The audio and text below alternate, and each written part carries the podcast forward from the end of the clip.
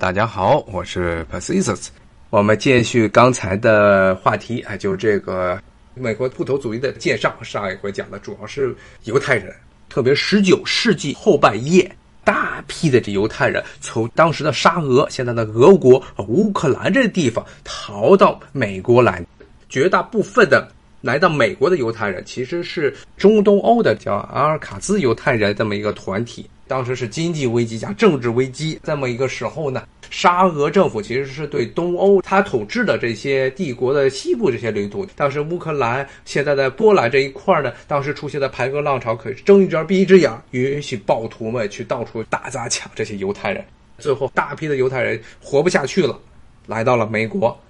所以一开始犹太人来到美国的时候，境况非常的糟糕，但是呢，正是所谓的否极泰来。犹太人呢，虽然在宗教上受到歧视，但是正是因为他们的宗教中对很多社会活动没有限制，就像金融这一块儿，还有甚至呢，包括对子女的教育，也是犹太教，它没有像这个基督教那样非常过于强调所谓的这些信仰上的教育，造成了后来的犹太家庭相对于其他的欧洲移民的家庭来说，更注重子女的教育。如果听过以前节目的听众可能还记得，就是我曾经提过，是美国这些大学里面一开始实际上是有入学考试的，有分数线的，不是说像现在这样需要说什么综合考评，说是素质教育综合考评，但要简历要看你原来干了些什么。一开始他们大学的那些入学考试就有点类似于现在日本的这种大学入学，就是它不是全国统考，而是大学都要进行一次考试，您考过了就过去。结果造成的一个后果呢，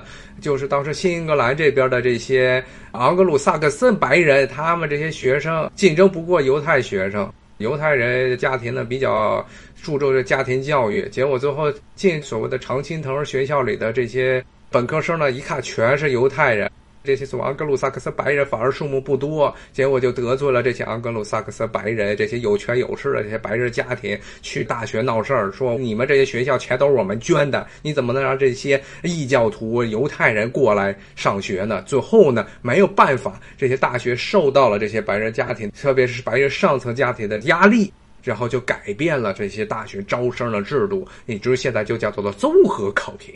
要看你的简历，要看是谁推荐你。要看你以前干了些什么，而不是只是凭一个分数。名义上叫好像是要综合考评素质教育，其实呢就是为这些白人家庭走后门，真正的让他们不学无术的这些子女能进入学校，进入这些所谓的常青藤学校，能够提供一个便利的条件。所以后来呢，犹太学生在美国顶级大学中的这些比例呢，就迅速的下降了。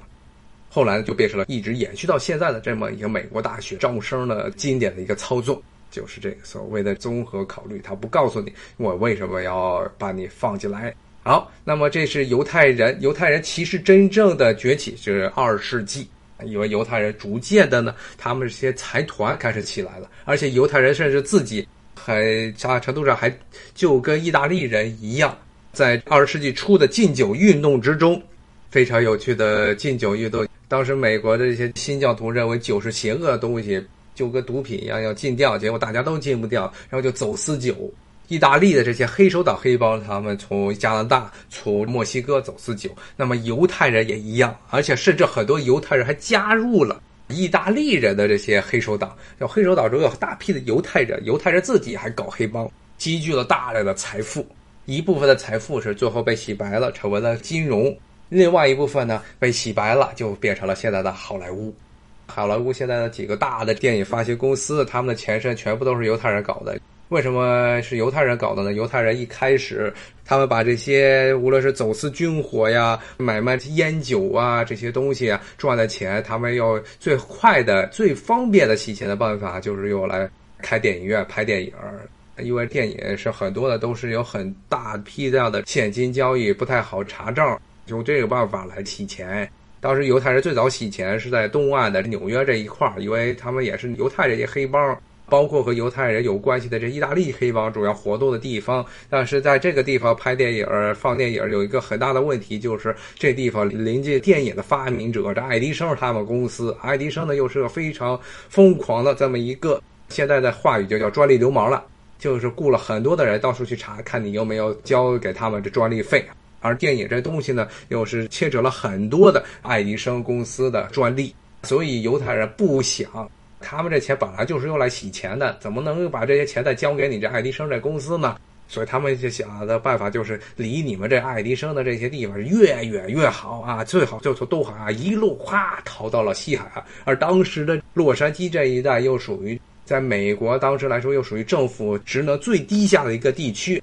就跟上回说的那样，黑帮就是警察，警察就是黑帮。那么这个洛杉矶干脆是黑帮和警察就合二为一了啊，没有什么区别。那么在这个地方呢，天高皇帝远啊，爱迪生，你要想雇人，当时还没有飞机呢，在坐着这个横穿美国的铁路来洛杉矶也好啊啊，你就来吧，反正这些钱估计你收出来的钱还不够你这路费的呢。当然，洛杉矶这地方也有几个好处，就是它这个地方呀，四季既不冷，也不是特别的热，而且呢，阳光充沛，非常适合在户外拍电影。所以这个地方后来成为了美国电影的一个。中心工业化电影的咱们中心，艺术电影很多还是聚集在纽约这一块儿。工业电影本来这个东西就商业电影，不是叫工业化商业电影。这个东西最早出现的目的呢，就是为了洗钱。那么当然洗钱呢，最好的办法呢，就是离爱迪生的公司越越好。这是犹太人他们在这个美国，所以后来呢，逐渐的对美国的舆论和金融界都造成了很强大的影响，以至于当时。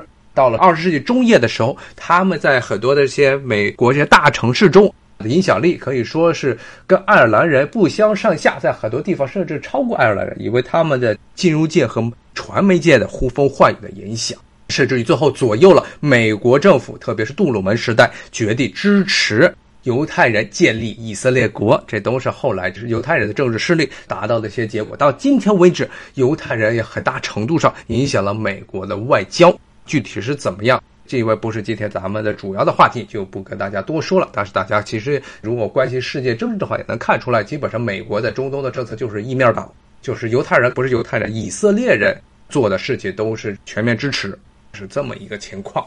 特别是现在的美国总统特朗普是个忠诚的这个以色列粉儿，他跟以色列的现在的总理内塔尼亚胡跟他称兄道弟。虽然内塔尼亚胡是屁股下面全是火，现在很多人要把他从他总理位置上给搞掉，基本上是内塔尼亚胡干什么，特朗普都支持，是这么一个情况。这是犹太人在美国可以说成功的有一个异教徒受到排斥的团体，最后成为了一个在美国国内呼风唤雨啊，政治影响力非常大的一个团体。但是他们在美国的这个人口中一直数目也就是几百万，跟华人数目好像是差不多，甚至稍微多一些。这么一个团体，但是呢，华人的境遇可以说是一个天上一个地下。华人到现在，尤其是现在的大背景下，一直都属于在美国比较边缘的这么一个少数族裔。但是犹太人呢，成功的成为了影响美国主流意识形态的这么一个核心的团体。当然，现在也是二十世纪，其实二十世纪中叶之后，犹太人才慢慢的被美国这些所谓白人团体接纳，成为一个白人。这都是官方的说法，但是如果你看很多的一些地方，特别是南方保守主义非常泛滥的一些地方，排外主义非常泛滥的地方，那么这些地方的基督教白人还是视犹太为异教徒，但是在官方的说法中，犹太人就是白人。那么这个白人，我们今天讲了好多啊。因为主要还是美国，虽然它是一个移民国家，但是主要的这些移民，特别是二十世纪中叶之前，大部分移民都是来自欧洲。最后这些人绝大部分都大波呼变成白人了。好，我看今天的时间差不多就到这儿了。今天大概就是把这些美国一些族裔犹太人就讲了讲。下回有时间的话，我们再讲讲其他这些美国压抑的社会文化上的事情吧。好，谢谢大家的收听，咱们下回再见，拜拜。